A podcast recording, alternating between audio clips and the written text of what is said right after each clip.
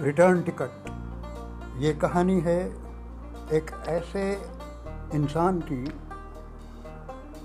जिसने अपनी ज़िंदगी में बहुत कुछ पाया, बहुत पैसे कमाए, लेकिन उसने सोचा कि क्यों न मैं अपनी पूरी बैच, अपने स्कूल की पूरी बैच को एक जगह इकट्ठा करके उन सबके दिलों में जो भी उनकी यादें हैं, आज पचास साल के बाद उसे वो जिए। कई दिलों को जीतने का ये महामंत्र उसने आजमाया।